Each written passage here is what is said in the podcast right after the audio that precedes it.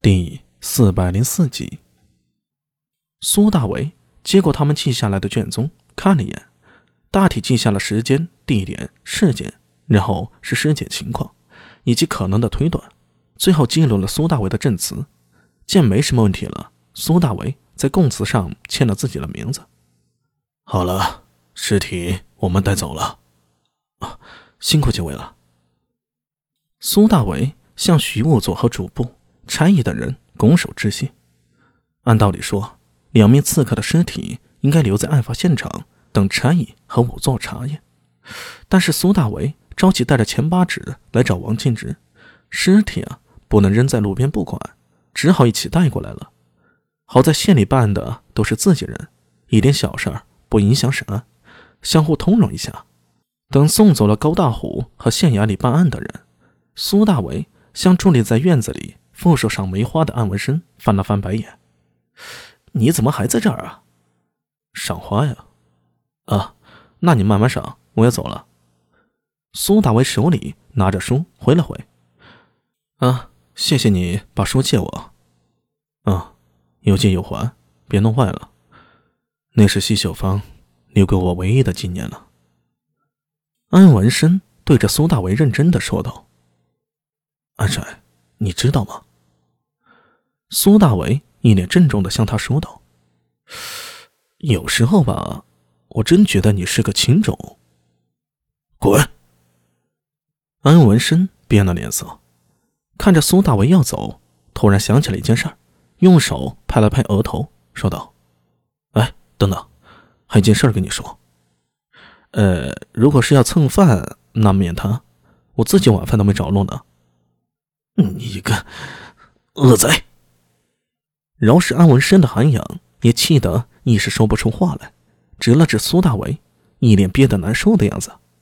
缓了几秒，他才深吸了口气，说道：“我只想告诉你，刚才那两个刺客像是神道。”“呃呃，什么道？”苏大为以为自己听错了。“神道？什么神道啊？有没有鬼道啊？”阿弥。安文生很是无语。你这样不读书真的好吗？要不我推荐你去国子监学两年。呃，没兴趣。说重点。苏大伟一下子窜到了安文生身边，伸手就去搭安文生的肩膀。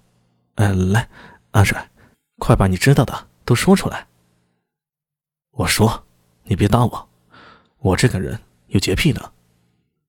安文生将他的手给拍开。无奈的摇了摇头。神道是倭国的宗教，以祭祀天地神奇为主。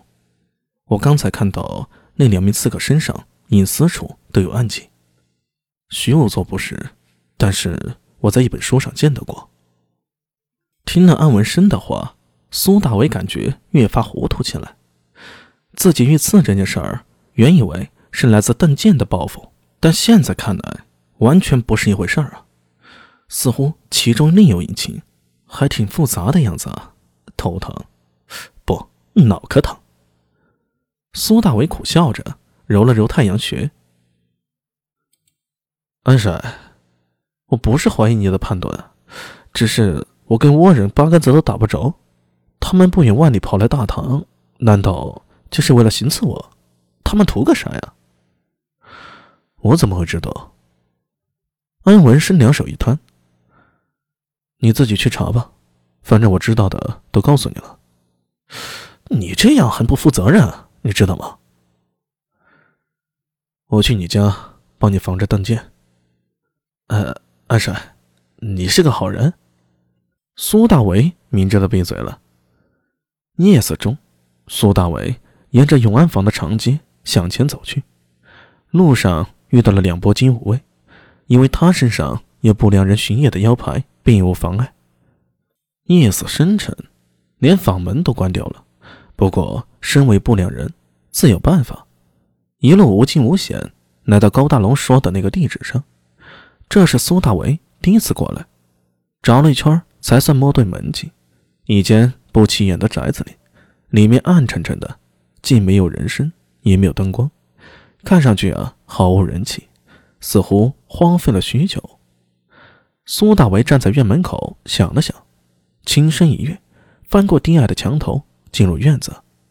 落地的一瞬间，他的身体突然紧绷，这空气里啊，隐隐约约透出一丝丝血清气。这味道有人的，也有诡异的。